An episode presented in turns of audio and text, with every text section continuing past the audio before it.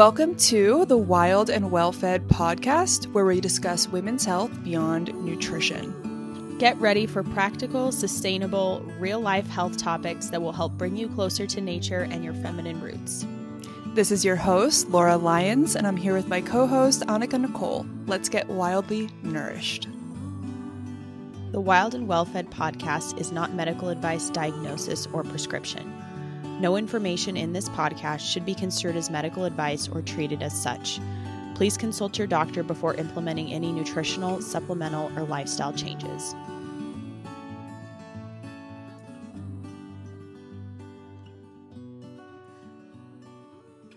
Welcome back to season two of the Wild and Well Fed podcast. In this episode, we're going to be discussing why your body craves safety in your mental and emotional environment and how a negative environment impacts your healing. And remember, your environment is not just where you live, although we are putting a pretty strong emphasis on your home environment in the past two episodes. It is anything that you consume whether it's people you surround yourself with, who you follow on social media, the food that you eat, or your job, just to name a few. And we already talked about eliminating stress in your home through non-toxic living, which is incredibly important if you don't want, even if you don't want to believe that it is. Uh, but now we're going to be discussing eliminating stress in your mental and emotional environment and ways to make your internal environment less toxic and stressful. But Annika, first, do you want to tell us about today's sponsor? yes, I would love to. So, you guys guessed it. This episode is also sponsored by us. Probably most of them will be, but it's because we have so many things that we want uh, to share with you guys. So, today's specific episode sponsor is Eat Your Prenatal, which is our 170 page digital ebook guide to learning how to eat your prenatal instead of just relying on a catch all supplement. So, basically, after years of working with countless women, both clients and women in our membership who have been on fertility journeys, we have walked so many individuals through preparing for pregnancy, getting pregnant, maintaining pregnancy after miscarriage, getting pregnant after years of unexplained infertility, and more. And we have guided our clients through their pregnancies without prenatal vitamins, and we see optimal outcomes time and time again. We co wrote Eat Your Prenatal with our business partner, Emily. You probably follow her on Instagram, but if you don't, her handle is at Emily Awake. She's a mom of two and has had two pregnancies one where she took a prenatal and one where she didn't. Her first pregnancy was pretty conventional. She did the normal thing, took the prenatal, and she felt like crap, like garbage, basically. And her second pregnancy was significantly better once she had learned how to nourish and support her body with food and intentional supplements. So, working with Emily and working together on this guide has been one of our favorite and most fulfilling projects that we have ever worked on. Like I said earlier, it's a 170 page digital guide that has 13 chapters, basically, including things like prenatal nutrients, the problem with taking prenatal vitamins, and we deep dive into two prenatal vitamins, a higher quality one and a lower quality one, and explain why both are still not great options.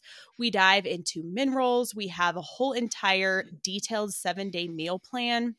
We go through intentional supplementation, lots of other extras like a better option for the gestational diabetes glucose test, iron and hemoglobin, and so much more. We also included a workbook at the end to help you plan your nutrient intake. We have 16 recipes and eight drink recipes if you're experiencing morning sickness and you can't eat anything, but you can drink things. And then at the end, we actually did break down the two best prenatal vitamins on the market. So even if you read the whole thing and you still decide that you want to take a prenatal, we cover that in the book. And you will get access to all of this for $49.99. That is the cost of this ebook. It took literally three of us to write this book.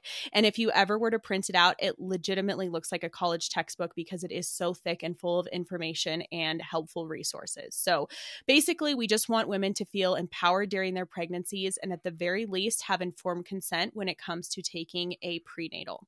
So head to our website, wildwellfed.com slash eat your prenatal or go to the link in the show notes to get your copy. Now, let's dive back into the episode. Do you want to tell us a little bit more about why your body craves safety in order to heal and the internal stressors that could be impacting you or preventing you from healing in that way? Yeah. So, I think it's a good idea to talk about what your body perceives as a threat in an unstable environment and then go into what happens when your body does not feel safe. Because at the end of the day, it all comes down to allowing your body to feel safe in order to heal. And we have so many more stressors nowadays than ever before, and our bodies are taking a massive hit from them. So, some of these stressors include, of course, the toxic home environment, like we had mentioned in the last episode, but also things that have become really common, like dieting, under eating, fasting, low carb diets, processed foods, and or just not eating a diet that works for your unique needs, over exercising, or even under exercising, uh, blood sugar dips from improper meal type meal timing and waiting too long to eat. Uh, poor digestion, poor sleep, uh, unexpressed emotions and traumas, energy sucking relationships, or even just like lack of community, social media and just the never ending overload of information, uh, talking poorly about your body, or just negative self talk.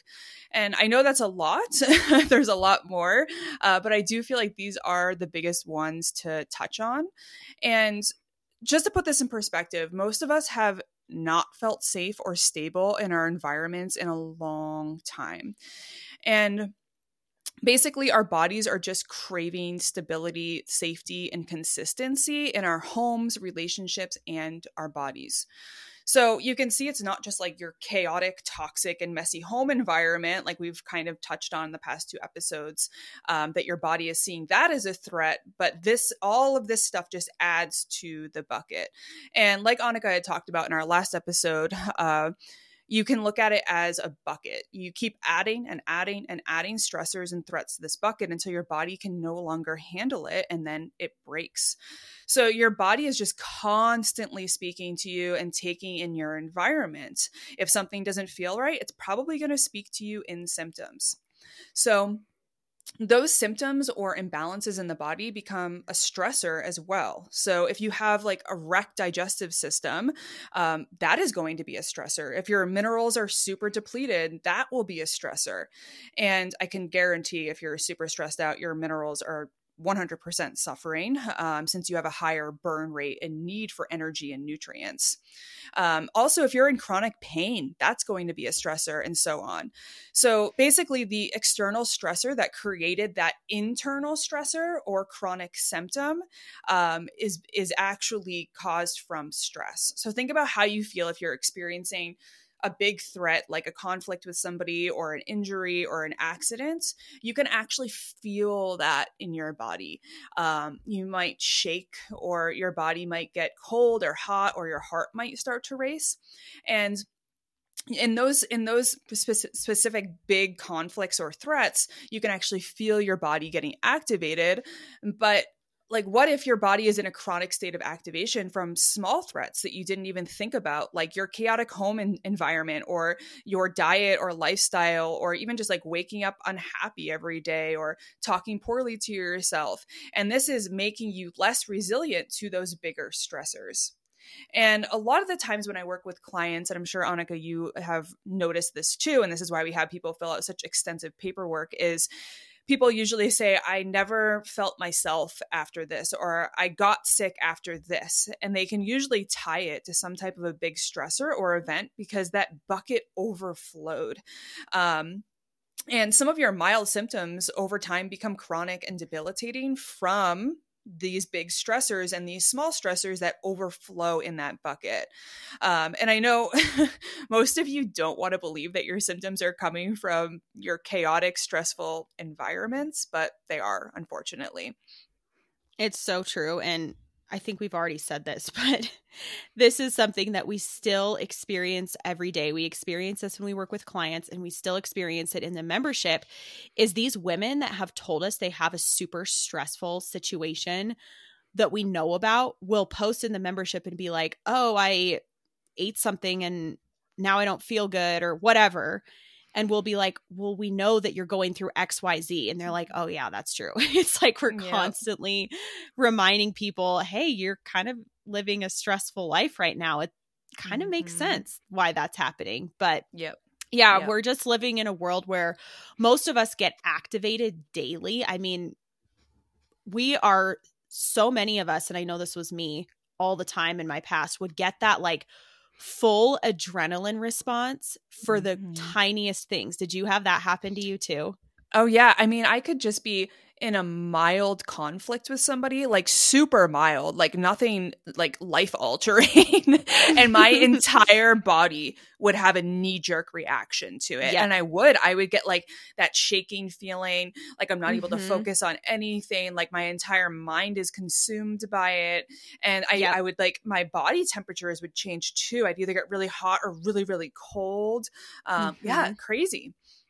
It's true. Yeah. When I was super mineral depleted and really stressed and going through my divorce and things like that, I could get a full adrenaline response just from picturing something stressful that hadn't even mm-hmm. happened. Yeah. it yep. was crazy. I, yes. and this is a little TMI, but uh Annika's adrenaline response could be in the form of diarrhea. So. Oh yeah. we'll, talk, about that at the at, towards the end because I actually do have stories about that, which it's so fun. That yeah, that was a rough that was a rough time in my life. yeah, something that I never want to go back to I would never wish on anyone.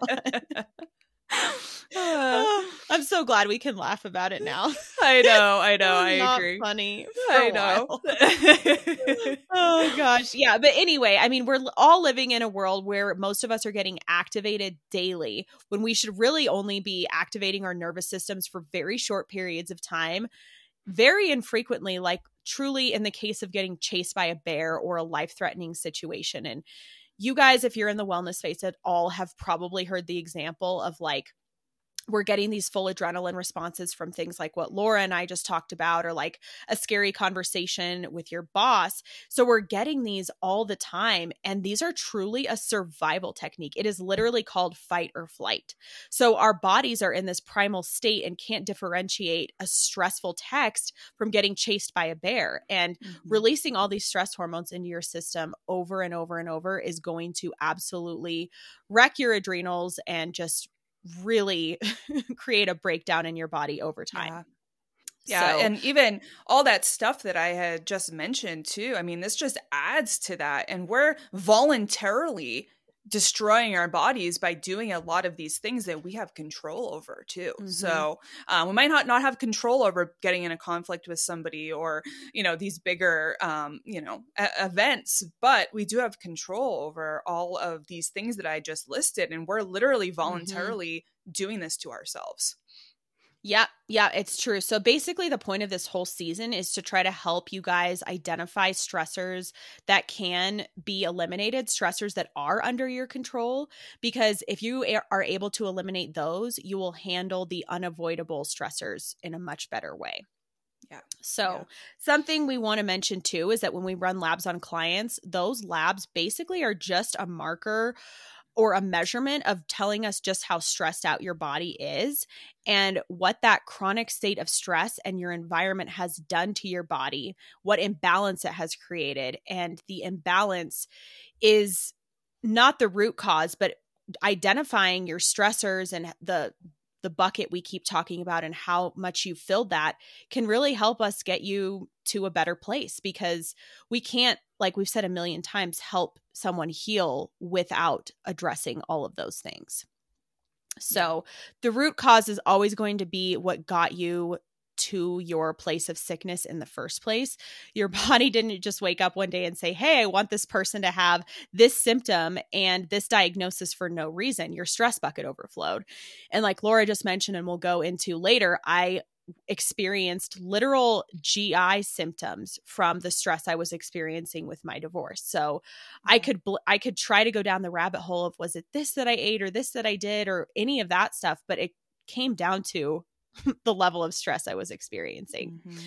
And your body is just craving safety and stability and it will not fully heal until it gets there. And a lot of times that takes a huge life overhaul, not just something small like um, just quitting your job. So a lot of people will blame everything on their job and wonder why quitting their job was not enough to get them to a state of safety. Well, like we said, go back and listen to that list of stressors that Laura mentioned because there's so much to it. Quitting your job or making one change in your life might not always be the only answer. In some cases, it really can be.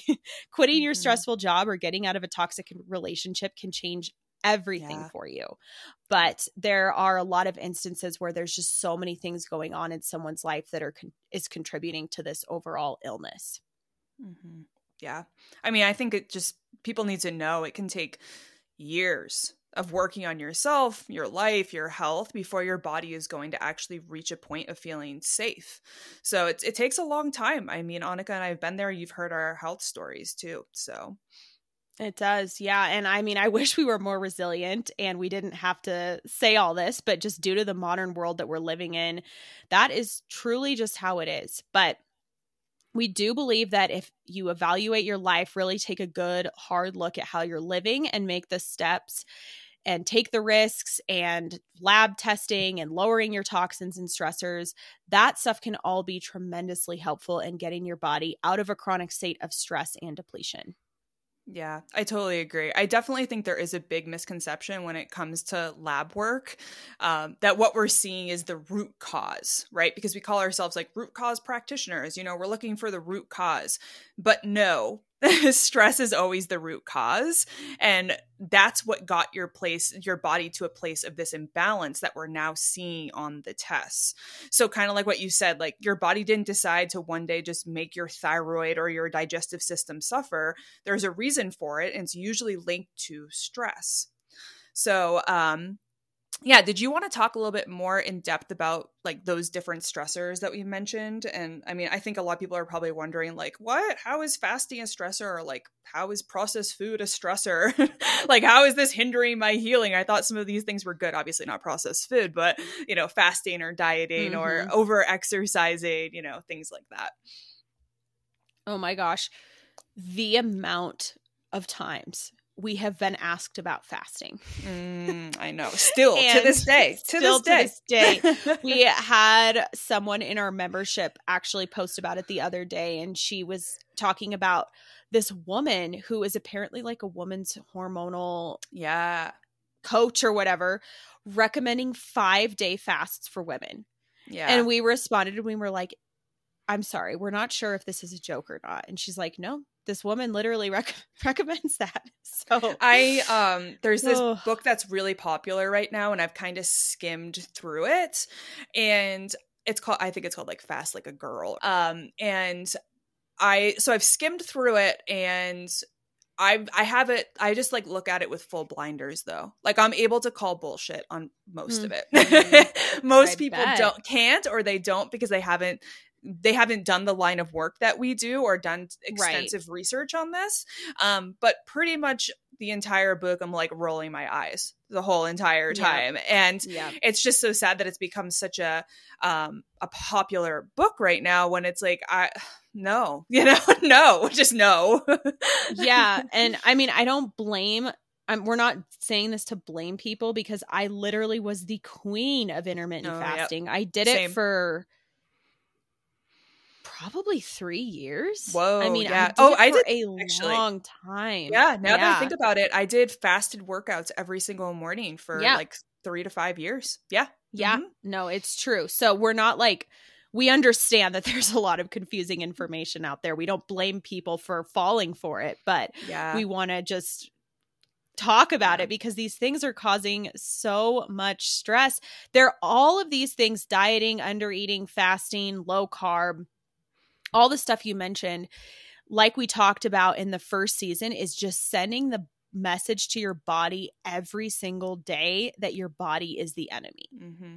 I mean, dieting or restriction of any kind is the practice of repeatedly telling your body every single day that you don't trust it, that you're mm-hmm. depriving it of all vital nutrients, and that you have to work against it in order to get the results you want. So it's this idea that you constantly have to be fighting yourself to get like this body type or this body image that you want to have. Yeah. Of course, that is not sustainable. It is so harmful in every way. And an environment of deprivation will never lead to healing in your body. Yeah. So, not to mention that's- it's not sustainable. Like none of No. this is sustainable ever. You know, No. you're not going to do this for the rest of your life. Absolutely not. Our, You can't. change all the time. Like our there's different seasons of life, and you can't expect that the same thing you were doing, the low carb or under eating or fasting or whatever, is going to work the same. You know, in five years, it's not. You may think it's going to, but it's not. And then you're going to be sadly disappointed when your symptoms, which these are just used as band aids, come back full force. So Well, exactly. And that's the problem is you can do anything for a small period of time. and feel And good that's- doing it. And you can feel fine. Yeah, you can feel great. Um Yeah. because of stress hormones, which Yep. we'll probably get into. But Yeah. the the these types of things deplete your nutrients so much. I used to binge and restrict a lot. That was kind of like my intro to dieting. I would not eat and then I would just binge. And Mm. it's literally because your body is starving for nutrients on a cellular level. Like I couldn't binge right now if my life depended on it. I used to watch like all these YouTube videos on how to stop binge eating and I would Yeah. follow Instagram accounts with binge eating advice and it's like once I started to nourish my body, I haven't even thought like the thought hasn't crossed my mind in in years. so Yeah. it's because I've nourished myself and gotten out of that state of complete depletion. But that's why we do what we do, honestly. Teaching women the truth about dieting and why it's so harmful is how we got into this career field because we don't want Mhm. other women to make all the same mistakes that we made. We want to help them, help women understand how to nourish themselves appropriately so that they can leave diet culture and the war on their bodies for good. So that is literally why we are here. But yeah, understanding what you're putting in your body and why is so important because that will help you to see food as a mechanism for healing and a tool to create a stable environment in your body will literally set you free from dieting.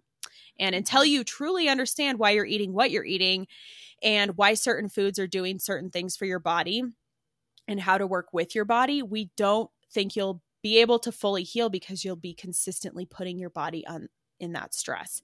And we see women in their 50s, 60s, 70s, 80s and beyond still plagued with Mhm. dieting. It's so sad. It But is. if you look closely, you can see how much it's stolen joy from their lives and negatively impacted them in every way. I actually, there's a reel, you probably saw this reel too, of Mm. a girl talking about going home for like Thanksgiving or something, and her grandma was still dieting.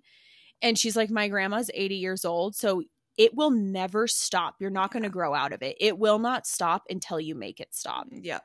Yep. Agreed. Agreed. Yeah. I mean, it can take over. It 100% can. I mean. I mm-hmm. just remember so many times in my life, like my weight holding me back from certain things, like not wanting to go on vacations or see people or whatever it may be. And I'm sure you've dealt with this with the acne Oh, yeah. situation.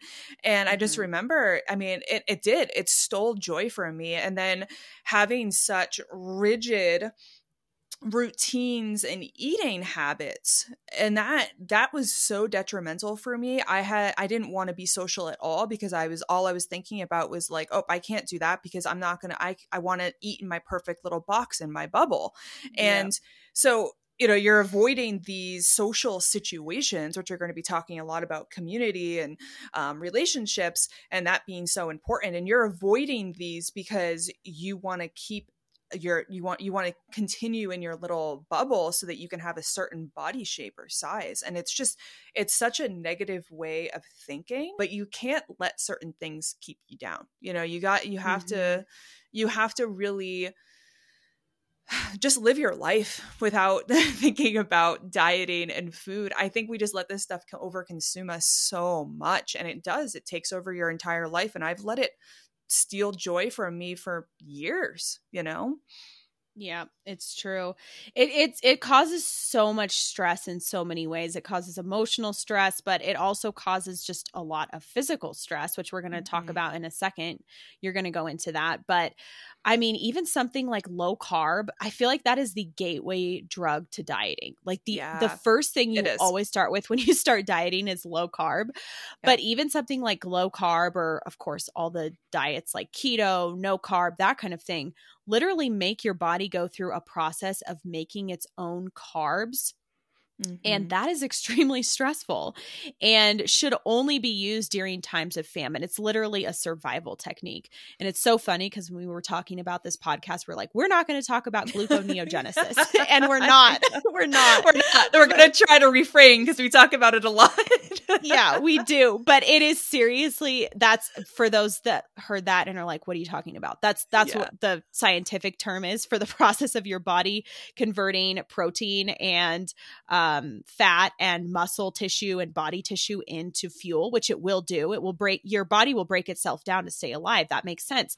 That's a survival mechanism. We don't use that mechanism for dieting. That's going to dig you into a really deep hole. And it's very, very dangerous. I have a history of the keto diet and doing this for years, putting my body into a state of needing to create its own fuel, and I'm still recovering. It's been like oh, yeah. three years. I'm still recovering. that's one of that's that. one of the hardest. Trying to get your mm-hmm. body to be able to utilize carbs again can be really hard.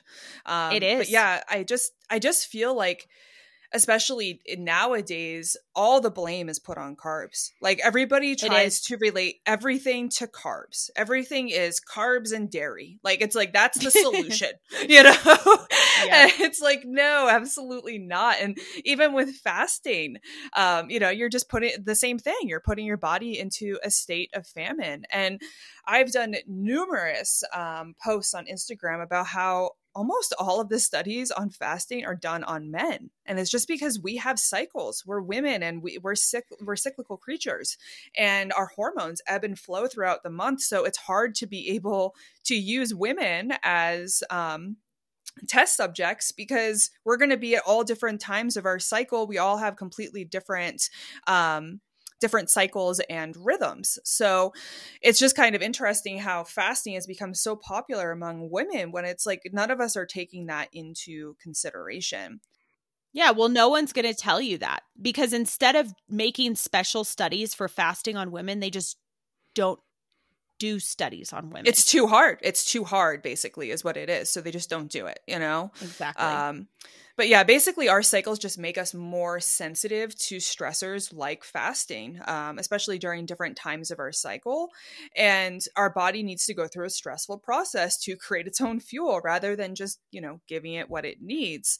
Um, and this fasting definitely, and this is something I've seen a lot in my practice, is it does, you know, suppress your thyroid. It does cause a rise in cortisol, and it can then increase your estrogen and drop your progesterone. There's so many facets to fasting um, and it's just it's it's truly very detrimental to women and i wish more people were talking about this um, fasting is the biggest stressor fasting and low carb like two huge stressors on your body especially for women and it's one of those things where when I've talked about fasting, women will comment on my posts, especially on Instagram, and be like, well, you know, you're not, you didn't, you're not doing it right, or you, you don't understand. And I'm like, no, I did fast.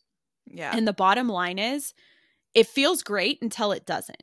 Yes. And all these women are like, I've I've been fasting for three weeks and I've never felt better. And I'm like, I will I'll see you in a year. Yep. yep. you know, like not I'm not trying to like wish yep. them you know, like wish harm on them, but it works until it doesn't. And I remember when before I knew any of this, I would be like, how how was I able to do this for so long and I felt so good and now I can't I I'm lit, I'm shaky and I feel horrible without eating mm-hmm. breakfast and I can't get anything done and all I think about is food and then I binge yeah. and yeah I you burn I yourself understand out. it Yeah, Yeah. you do. Yeah. I mean, it causes that rise in cortisol. So you're just in this chronic state of pumping out stress Mhm. hormones, and it can feel really, really, really good until your body crashes. And that's when we can start to see a lot of symptoms. And some people have more resilience. So some people can fast for years, right? Men can do pretty well with it, but, you know, I'm not saying it's good for them, but, you know, they're more resilient. So it just kind of depends on your resiliency and how long it's going to take for your body to come down and crash and fall. And a lot of the times, you might not even realize it. You might end up, you know, with a thyroid issue, but you're not associating it with the fasting or you're you going to felt fine. yes you think you feel okay you know but Mhm. then then your thyroid suffers or then you end up estrogen dominant or you have low progesterone you're not ovulating like there's all of these factors that you're not associating with the fasting because you think that it's good for you so Yep, that's how I lost my period. Was Yeah, was same. fasting and under eating, and Yep. it took four months to get it back. yeah That's I kind mean, of scary. you're basically just down regulating your metabolism when you're under eating or fasting you're actually putting your body into a slow metabolic rate that's what you're doing Mhm. when you do that to your body that's not what we want that doesn't that doesn't make sense for healing right Which is why when you stop fasting, you are going to pack on the weight. yes It's one of those things where we call we we've used this term for things like I've called it low calorie purgatory. If you Mhm. start restricting calories to 1200, guess what? You're stuck. If you start intermittent fasting, guess what? You're stuck. If you start uh like a keto or no carb diet, you're stuck because when you I mean, you have to come out of it and we encourage you to come out of it. But when you do come out of it, you will gain weight. You will. yeah this is a band that's all band-aids that's all it is and it's unfortunate that we've even done that to ourselves that we've literally created this imbalance in our body because we're doing something that people are promoting as being good for you when it's not and i even have seen um oh man there was this girl that she would do crazy fasts and i remember coming to me and she's like i just like keep putting on weight so then i'll do a fast and like you know she's just like doing all these different types of fasts sometimes it was fasting every day other times she would do like a week long fast like crazy stuff oh my gosh i think she probably put on about 200 pounds in the process of all Mhm. of that and that's another thing you might notice too. You're fasting for a while and you feel really good. You're like, I'm dropping some weight. And then guess what? You start packing on the pounds because your body can only handle so much. So, either way, it's not going to benefit you to fast if weight loss is a goal of yours. Um, and I- we've just been told differently. We'll Yeah. only get short term benefits. That's it. Yeah. Yeah.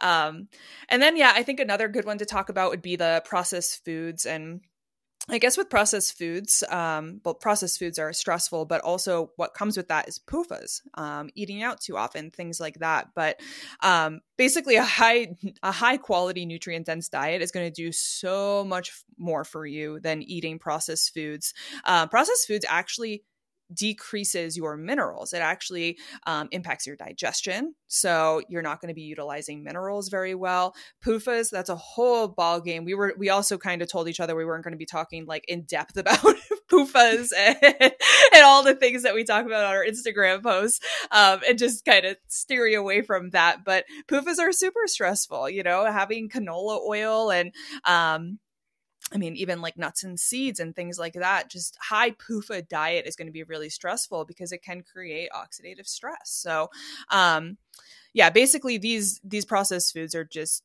super toxic, full of chemicals and add- additives and just crap. So, um, that's a big stressor on your body. I think that's something we all know. I don't even think I need to go into massive detail on this. I think we all know we shouldn't be like, you know, eating McDonald's. Like, have you ever thought about how crazy it is? That something like an apple can cost more at the grocery store than like two tacos at Taco Bell. Okay, yes, but you know what? I have I am in a situation right now where I see people consuming fast food more. so, it's easy to believe that like no one's eating it because I mostly am surrounded by people that don't. But I've recently been around people that are eating fast food and it's getting expensive. Really? it is. It is. And I look at the I look at it and I think to myself like, but you could be saving money eating grass-fed ground beef right now. Yep. yep. So that's kind of interesting because it was. It used to be like you could get two Taco Bell tacos for the cost of yeah, an, an apple or something. And I think people still think that that's what's going on, but that's not anymore. Fast food prices are significantly increasing, but of course, someone that's addicted to fast food doesn't want to go get grass fed ground beef because they're addicted to the hyper palatable mm. foods, which, for those who don't know, just is a fancy term for foods that are have additives to keep you craving more. Um, so it is an addiction because there are chemicals added to the food that is not food. So it's basically like a drug that keeps yeah. you addicted to it. I mean, I guess with food prices going up all around, I mean, it doesn't surprise me. I mean, I wouldn't even know how much like a kid's meal would be at McDonald's now, but I'm sure it's probably a lot more than when I was growing up, you know? Um, which mm-hmm. that's unfortunate because I feel like people are still eating that stuff thinking that it's cheaper than healthy food, you know? Yep. So I actually saw this is a real life example. I saw an Arby's order the other day oh. that was like a burger uh or like a sandwich and some fries or onion rings and then like three drinks. Mm-hmm. And it was 18 bucks. So you could easily go to the store and get oh. a pack of grass-fed beef, a pound of grass-fed beef, a potato, wow. and some other things and be have that for two meals yeah. And I mean, you could even go to like Chipotle, which isn't the best, but still better, and get this get like two meals for probably that price. That's yeah. crazy. So it's getting expensive. So I think that that's just something that people should be aware of. Yeah, I think when it comes to processed foods um, or just food in general, I think a good rule of thumb is always considering like is this going to nourish me or is this going to hinder me? And nine times out of 10, that processed food is going to hinder you. Um, it, do- it does. It impacts every cell in your body and it impacts your digestion, like I had mentioned. But processed foods are just not the way to go. And you can probably even look, I bet if you were to Google right now if processed foods um, deplete you of nutrients, and they can literally tell you everything you need to know about how it actually depletes you of minerals rather than um, giving you something nourishing to eat. Yeah. And this is another area where people can eat like this for quite a while and and feel okay. But the chemicals and dyes and preservatives in these things are linked to all sorts of ailments and diseases from hyperactivity to depression to cancer. So mm-hmm. you can be going along your life and being like, "Well, I was I felt fine, but now I have this." And it's like, "Well, let's look at the accumulation of the toxins in your body from eating all these addictive, hyperpalatable, overprocessed foods." So, of course, there's more to food than just food quality, too. And we have found that food timing and your actual eating practices are extremely important, too. So, you could be eating the healthiest diet in the world, but if you're not properly timing when you eat or pairing your food appropriately, you can still suffer from negative symptoms around food, even like I said, if the food is high quality and nutrient dense. You can get things like blood sugar dips and crashes from improper meal timing or waiting too long to eat. And not eating regularly and waiting too long and getting hangry will cause these issues. So, one of the things that we see is people eating naked carbs, which is just what the term for eating carbs by itself. So, if you were to just eat a piece of fruit and not pair it with a protein or fat, you are going to get a blood sugar spike and crash, even if it's a healthy, high quality carb. Like I said, fruit, fruit juice, or an apple. And I genuinely get sad when someone just brings an apple for a snack. I'm like, but yeah. what about your blood sugar? Like i someone was working at our house the other day and we offered them some food and he was like oh that's okay i brought my apple. And i'm like yeah. well you're gonna need some cheese or a meat stick to go yeah that. that's that's notorious in like the hiking community where they just bring like an orange or an apple or like a banana. And i think i think the same thing every time. I'm like but where's the protein? Like yeah. that's not gonna do anything for you. No it's just and gonna- i'm like you know, I'm like, it's a healthier option. I'm like, A for effort, but we really need to Yes. do a little bit better. I You know? know. I know you can't tell someone that that's bad because Yeah. they're like trying, you know. I know. I actually used to have this this joke, I guess you could say, with my friends in college. We had this mystery theory and we could not figure out why. But we would say if we eat an apple for a snack, it makes us more hungry. Mm. Well, now we know why because it was just causing a blood sugar spike and crash. And then a few minutes later, you're just starving. And it's because you just spiked your blood sugar and had nothing to slow the absorption of that food. So, eating and eating consistently is one of the only ways to bring down stress in your body. We do not, we, this does not mean you have chips with you all the time and you're just grazing all day. We don't, you don't need to be, you shouldn't do that.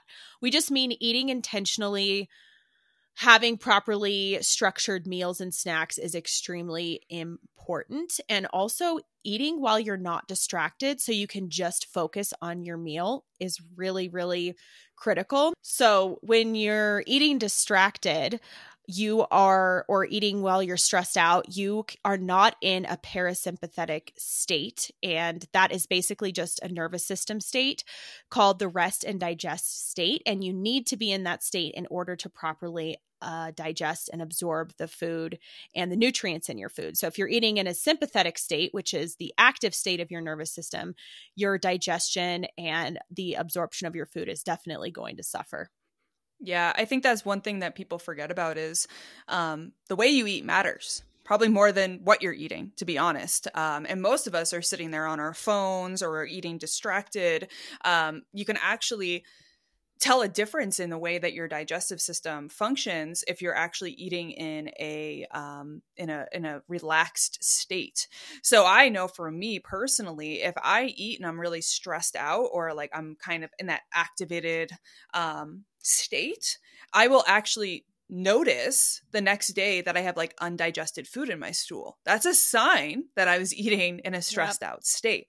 So basically, what can happen is when your body's stressed out, the digestive system is a north to south process and you're no longer pumping out juices. So you're no longer able to send that signal to your brain that, hey, it's time to eat and let's start pumping out, um, you know, hydrochloric acid and enzymes and all the things we need to break down our food. So um, that then your digestive system's stressed out and then we're not absorbing nutrients and minerals. And then that's a stressor. And then that's going to impact our thyroid and our adrenals. I mean, it's just a downstream effect basically. Um, but yeah, eating, eating in a stressed out state is probably one of the most under um, talked about topics. And think about it this way you're eating in a stressed out state if you're not eating at proper timing. So if you're waiting too long to eat, your body's already stressed out. So that's going to impact your digestion. Um, but yeah, I think True. the food timing is super important. Some people, you know, you want, and this is why we talk about this, especially when you're trying to heal. We talk a lot about eating every three to four hours. Guys, I don't just make that up. It's very important until your body can start to get those hunger signals back and start to create um, safety and not have the blood sugar drops and spikes eating every three to four hours can literally be one of the most healing things you will ever do. And I know a lot of us want to have like a badge of honor for trying to wait as long as possible to eat, but you're actually only causing uh, more detriment to your body. So, Yeah. Yeah, that's all so true. And some other things that we see causing major stress for women is over and under exercising. so, obviously, there has been a huge emphasis placed on um, exercise causing stress, and that has caused so many women to become fearful of working out. So, we almost never see a happy medium when a woman first comes to us as a client or in our membership. They are almost always either completely under exercising or completely over exercising. And both of those are equally as detrimental. So, establishing a healthy movement routine and making sure to not over or under exercise, but get the right balance of walking, strength training, natural movements, stretching, and things like that in is so important. And we really do want to emphasize that exercise is critical. We don't want people to be scared of it because they've heard it's stressful. There are so many ways that you can reduce exercise stress. Exercise is inherently going to be stressful, but we need it in our lives. Um, but the things that really do make workouts incredibly more stressful and add unnecessary stress to workouts are things like fasted workouts, really intense HIIT workouts, um, anything that's just going to put your body over the edge time and time again. Like, I personally wouldn't really recommend people getting into like super long distance running. CrossFit can kind of be kind of iffy too. I we don't want to talk people out of workouts that they're doing but at the same time, it's really important to evaluate is this workout something that's actually benefiting you and building your body up and going to give you long term health benefits? Or is this type of workout crashing your adrenals right now? adding to your stress and then in your 50s you're going to have to start worrying about your knees going out your hips going out and things like that so there's definitely more beneficial forms of exercise we find like I mentioned above walking, strength training, a good balance of movement and supporting your body around those workouts like making sure you're eating before your workout, making sure you're having minerals during and after your workout and having protein after your workout to help build your muscles and making it fun and making sure that you rest which actually brings us into another topic of sleep. That's another thing that can be a huge stressor if people aren't getting enough. And then if you combine lack of sleep with just going straight into an intense workout, you are going to really be depleting your body over time. But sleep is a big one. I mean, so many people are lacking quality sleep, not just women and it is going to have such a detrimental effect yeah. in the long term. So, creating good sleep hygiene, which is basically just a fancy term for setting yourself up for good, restful sleep, is so important. So, some of the things we've already talked about, like getting good quality bedding made from natural materials, is really important.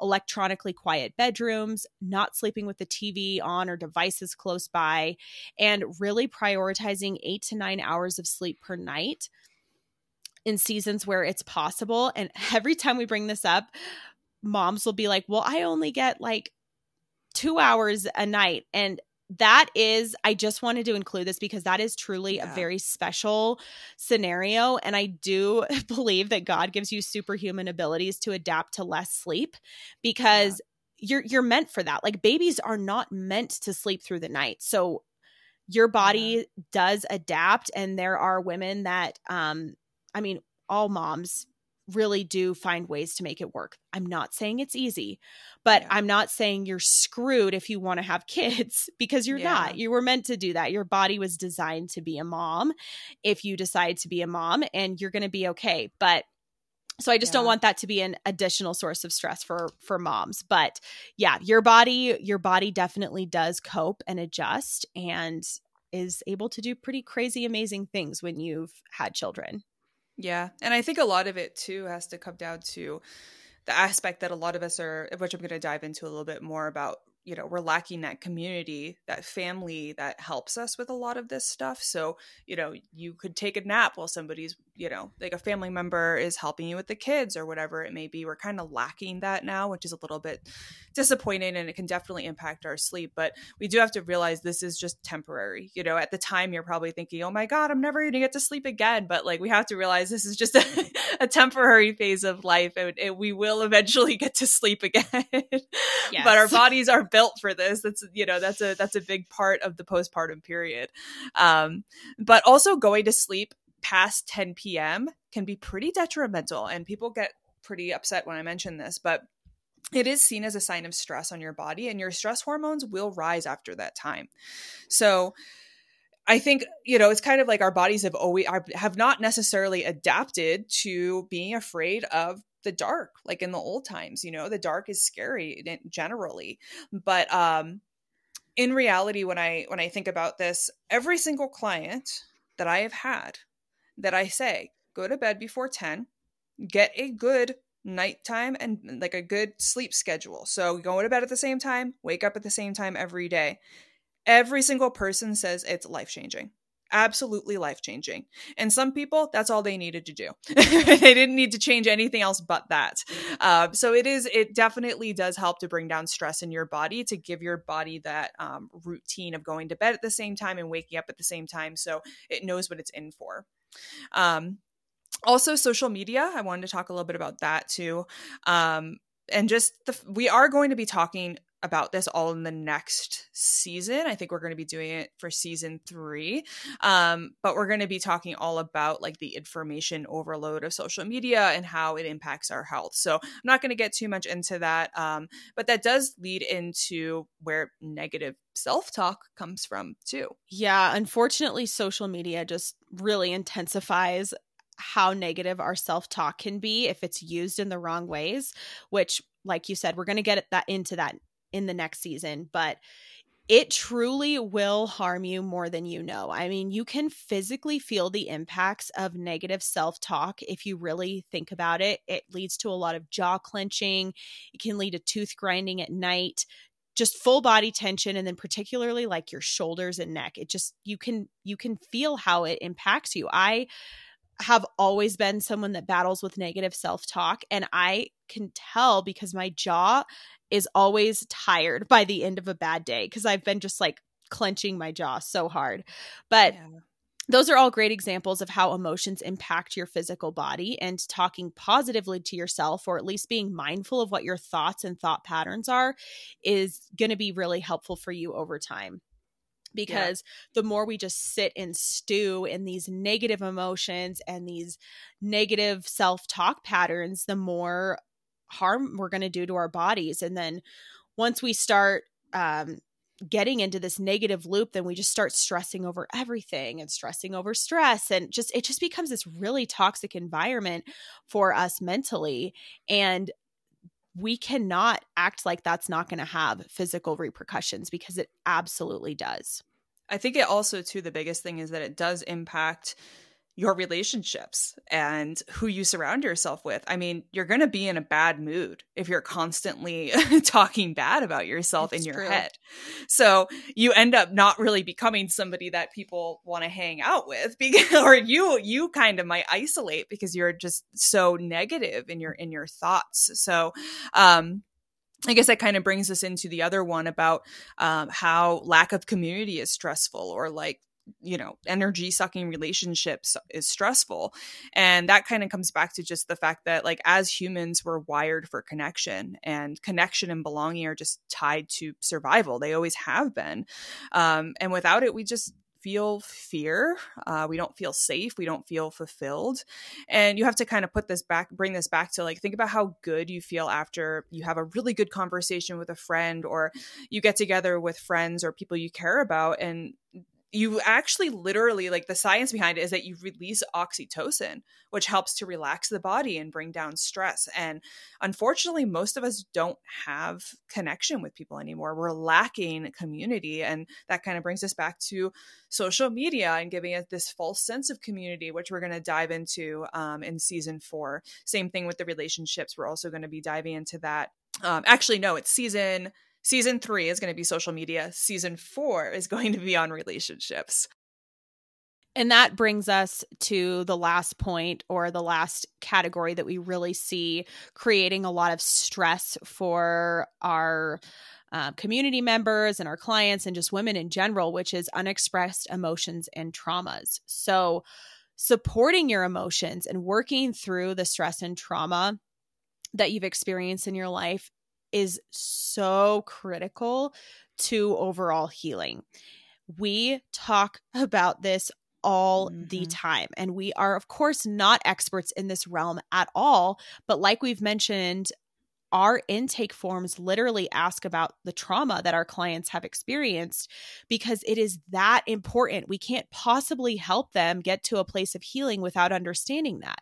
So, we're not experts, like I said, but some things that we always recommend or usually recommend to clients that have had significant trauma are things like trauma focused therapy, such as EMDR, um, myofascial release Sometimes neurofeedback can be a helpful tool. Sometimes EFT tapping can be a helpful tool as well.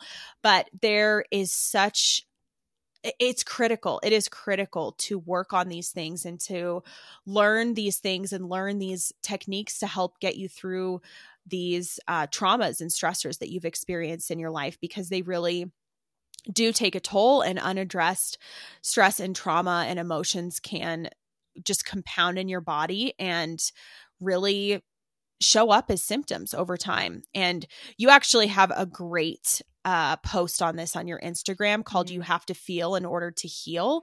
So if anyone wants to check that out, we will link that in the show notes. But it is just so you can't just ignore these things and move through life as if nothing's happened to you um, because they really will just continue to show back up in different ways, whether that is physical, emotional, or mental symptoms. Yeah. So, we're actually going to dive a little bit more into the emotional aspect. And like I just said, we're not experts, but we really do have a lot to say just because we see this so much, because we work with so many women.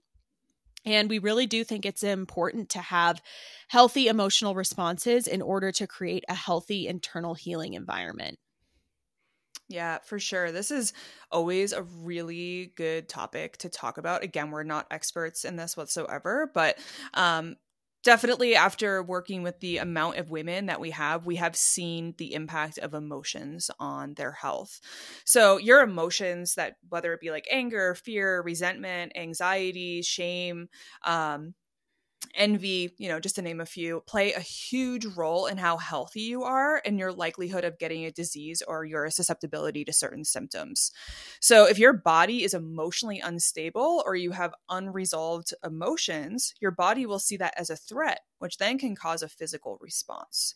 So, similar to having negative feelings about yourself or your healing or um, a poor body image, some people get really negative about their healing journey. Um, that's what I meant by healing. But uh, this does elicit a stress response. And I know, as silly as it sounds, but your cells actually have memory. And your body and your cells store these past threats and dangers. So your body will continue to react to them until you resolve them and work through them.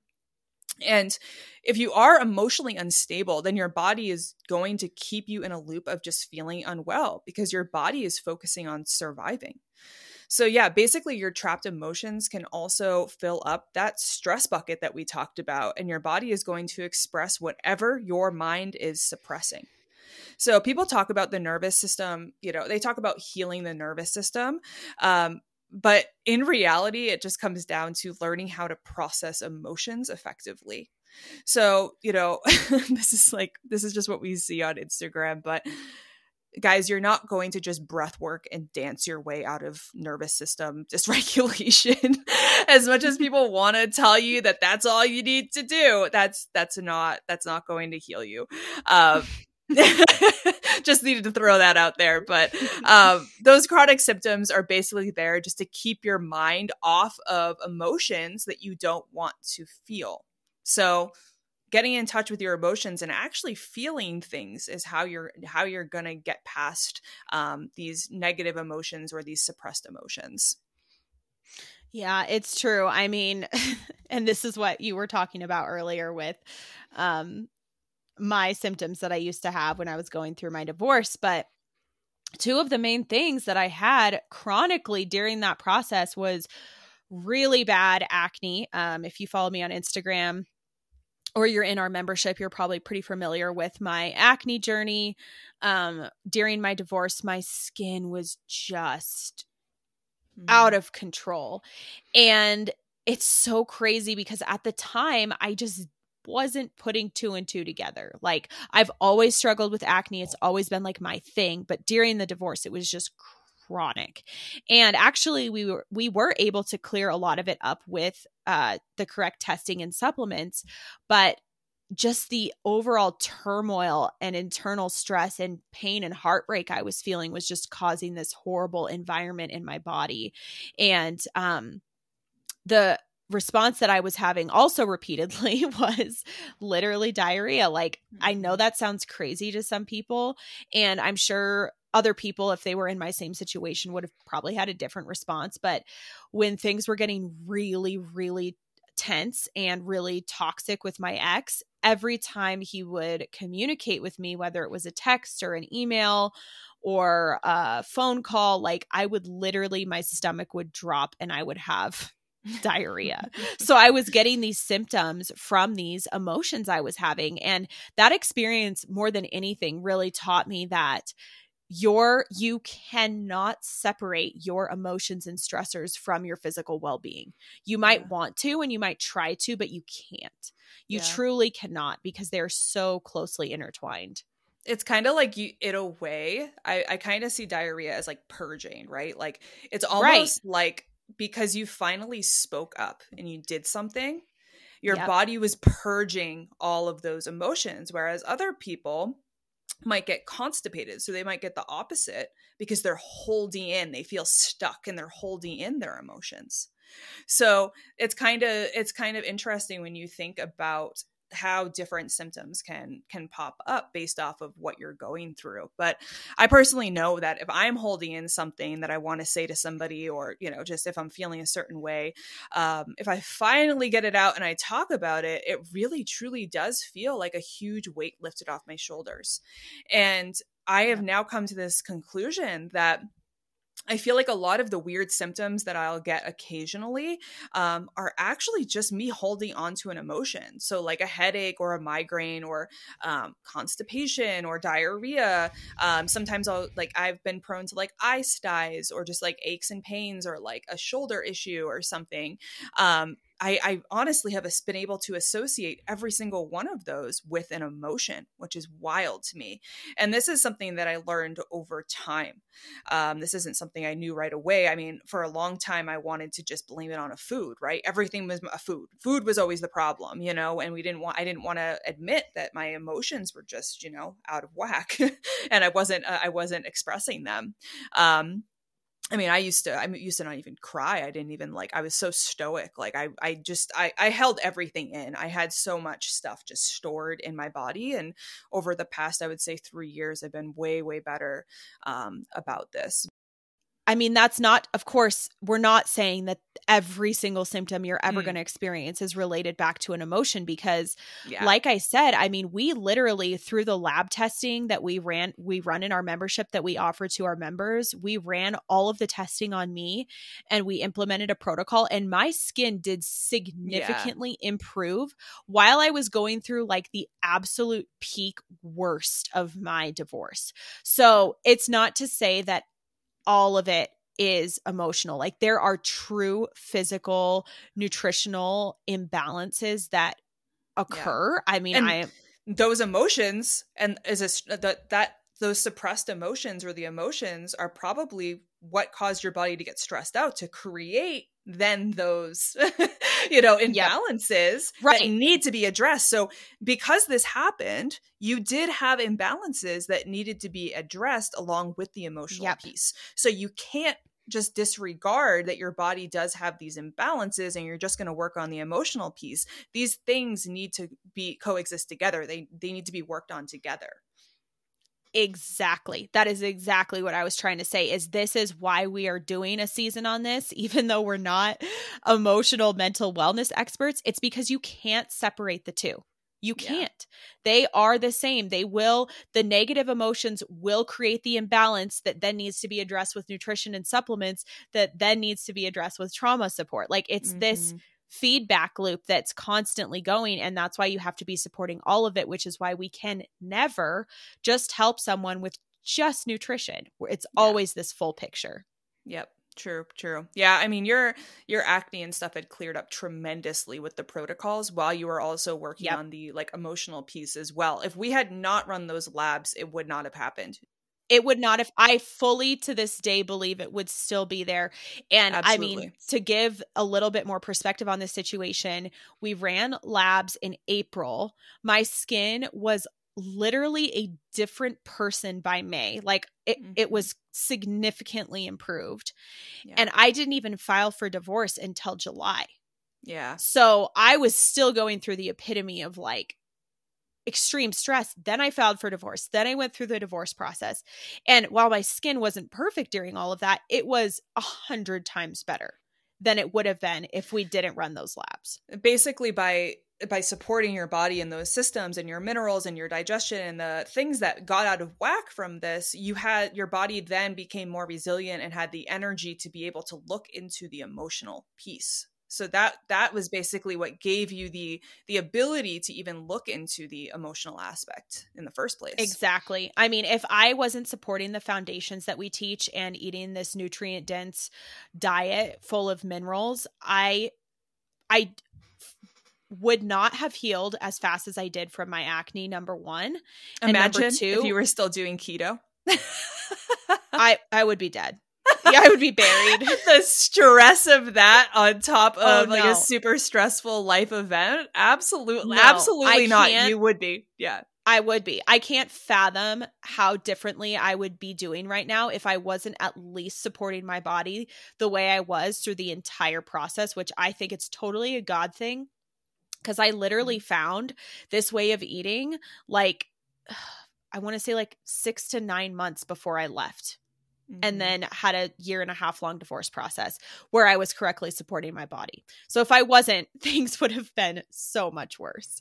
Yeah. Yeah. I saw oh, this is a perfect example, but I saw this girl who um, is a vegan on Instagram, and she was talking about how she was going through this super stressful time, and all these different like family things were coming up, and um, but she decided to intentionally fast during mm. this super stressful time, and I'm thinking, wow, talk about complete disrespect to your body. Complete disrespect. Like i th- i think we all should know that if you're going through a hard time we don't fast during that time. Can you imagine if i tried to fast? Yeah or fast fasting or keto during that whole divorce process Absolutely oh, not. Like I cannot imagine. I I couldn't I literally couldn't believe that she thought fasting was the appropriate method during an extremely stressful time. Oh, that is absolutely so not. Because yeah. that's so misguided. Oh yes, yes. Um, yeah, but anyways, I think it would be fun. Um, in the last episode, we did a rapid fire listing out our favorite products um, for a healthy physical environment. Do you want to share some of your favorite practices um, for a healthy mental and emotional environment? Yes. So, of course, um, what we just talked about supporting yourself with nourishment, eating real whole foods properly prepared that are nutrient dense and mineral rich is going to have such a profound impact. So always always always starting there, meal timing, not letting yourself get those blood sugar spikes and crashes, all of that. As far as some tools that really helped me, I will link these in the show notes. The Place We Find Ourselves podcast um literally changed my life. I try to use mm-hmm. that phrase sparingly so that I'm serious when I use it and that is truly one of one of the things that made all the difference in the world for me. So the place we find ourselves podcast, the holistic psychologist on Instagram. Mm, yep. Um you probably know her. Yeah, that's sure she's a, she's do. a good she's account. huge. Yeah. She's amazing. Yeah. Um the book The Body Keeps the Score I do like to dis like put a disclaimer whenever I me- recommend this book. It is extremely intense. Mm-hmm. A lot of people read it and get like I guess you could say kind of triggered by it. It's just it's a lot, but it helped me so well to understand how trauma does change the body and um, how your body can hold on to it. Now, yeah. I don't believe that you're doomed to be stuck with that. Um, there's so many things you can do to work through it. Like my next bullet point here is journaling and praying. So, praying, one of the biggest things that has helped me listening to uh, like worship music and things like that, all of that kind of stuff. Um, has been huge for me. And then another one is talking to my boyfriend, which I could never say this before, which is why healthy relationships are so important. And then like talking to you and talking to my family. So those are kind of that's like my toolbox for stressful times are those things. Yeah. And obviously, all of the things we talked about. So, the meal timing super important. That would be mine. Um, I have to make sure that I'm eating every three to four hours. That helps me tremendously. Um, also, same for me. Um, talking with you talking with my mom um, or my husband about things that can always be that can always feel really really good afterwards. Um, writing i love writing. I feel like if I can write something down or if I have a conflict in my mind at all that's just like taking over me um, and just like you know weighing on me if i journal it out not necessarily journal it out but kind of write a pros and cons list about something that's conflicting me that helps tremendously. I feel like this time of the year when you're kind of like reevaluating your entire life, I've done that like four times just in like the month of December. um, and it's helped every single time. It's helped me to get out of that cycle of like just dwelling on something, you know? Um, Another would actually be crying. So this is a new one for me over the past few years. I used to never cry, like I had said. I was very stoic, um, and I now like to like go on walks or hikes and just like walk in nature. And I'll I'll just cry. Like I'll just like find beautiful places and I will just let it go, you know, if I need to. Um, obviously, I'm not just like crying all the time every day. There's usually a reasoning for it or feel or feeling a reason why I feel the need to cry, right? Um, but crying is a release. So, um, really getting in touch with that and crying when you can can actually be really, really helpful. I mean, it's even helped me to combat like a headache or a migraine if I feel something like that coming on. Um, sometimes crying can just get rid of it because you're releasing emotion. So, um, also just you know I, I always express this but living in a beautiful place can do a lot for your mental and emotional health it really is truly super healing um, and I also just wanted to mention this isn't necessarily like rapid fire or, you know, anything about what I do, but I think people think they need to do some like extraordinary thing in order to heal their nervous systems. And it really is simple. And it can just be about the day to day things that you're doing or not doing or exposing yourself to um, to help you get out of a state of dysregulation and just getting out of situations that leave you in a heightened state. So, um, you can definitely create internal peace and a regulated nervous system very easily just by how you spend your days and who you surround yourself with. Uh, Annika, do you have anything to add to that? Yeah, that was really good. I mean, I I just think the biggest takeaway we want you guys to have from this episode is that there are so many stressors that are in your control. So, of course, everyone's going to have stressors that are out of our control. That is just life. Um, but you can choose to not do things like you can choose to not fast, not skip meals, not over exercise or under exercise, and not eat processed foods and not treat treat yourself with disrespect or self sabotage yourself all the time or spend all your time comparing yourself on social media. So there really are things that are in your control that you can improve to help you manage the larger stressors that you you can't control. Yeah, you do have control over how you handle your emotions. you might not think you do, but you do. and you can set boundaries, um, you know, lots of things to help you um, get out of this state of stress. Um, but you do have a choice to nourish and create a healthy, safe environment internally or not. So, in the next episode, we're going to be diving into creating routines, boundaries, and the power of saying no.